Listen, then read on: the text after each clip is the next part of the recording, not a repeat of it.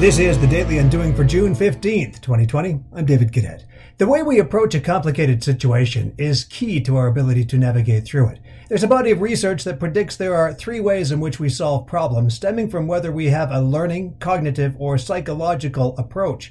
But do we have to necessarily belong to any one of these as a matter of permanent programming? Can we not change from one situation to another?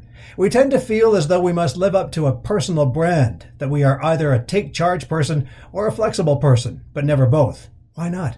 I'm not here to debunk research, analysis, and conclusions of people far more intelligent than me, but I wonder what would happen if we didn't feel like we had to act a certain way when confronting a tricky situation and just allowed ourselves to be in the moment in our approach and be guided by our personal compass rather than our persona.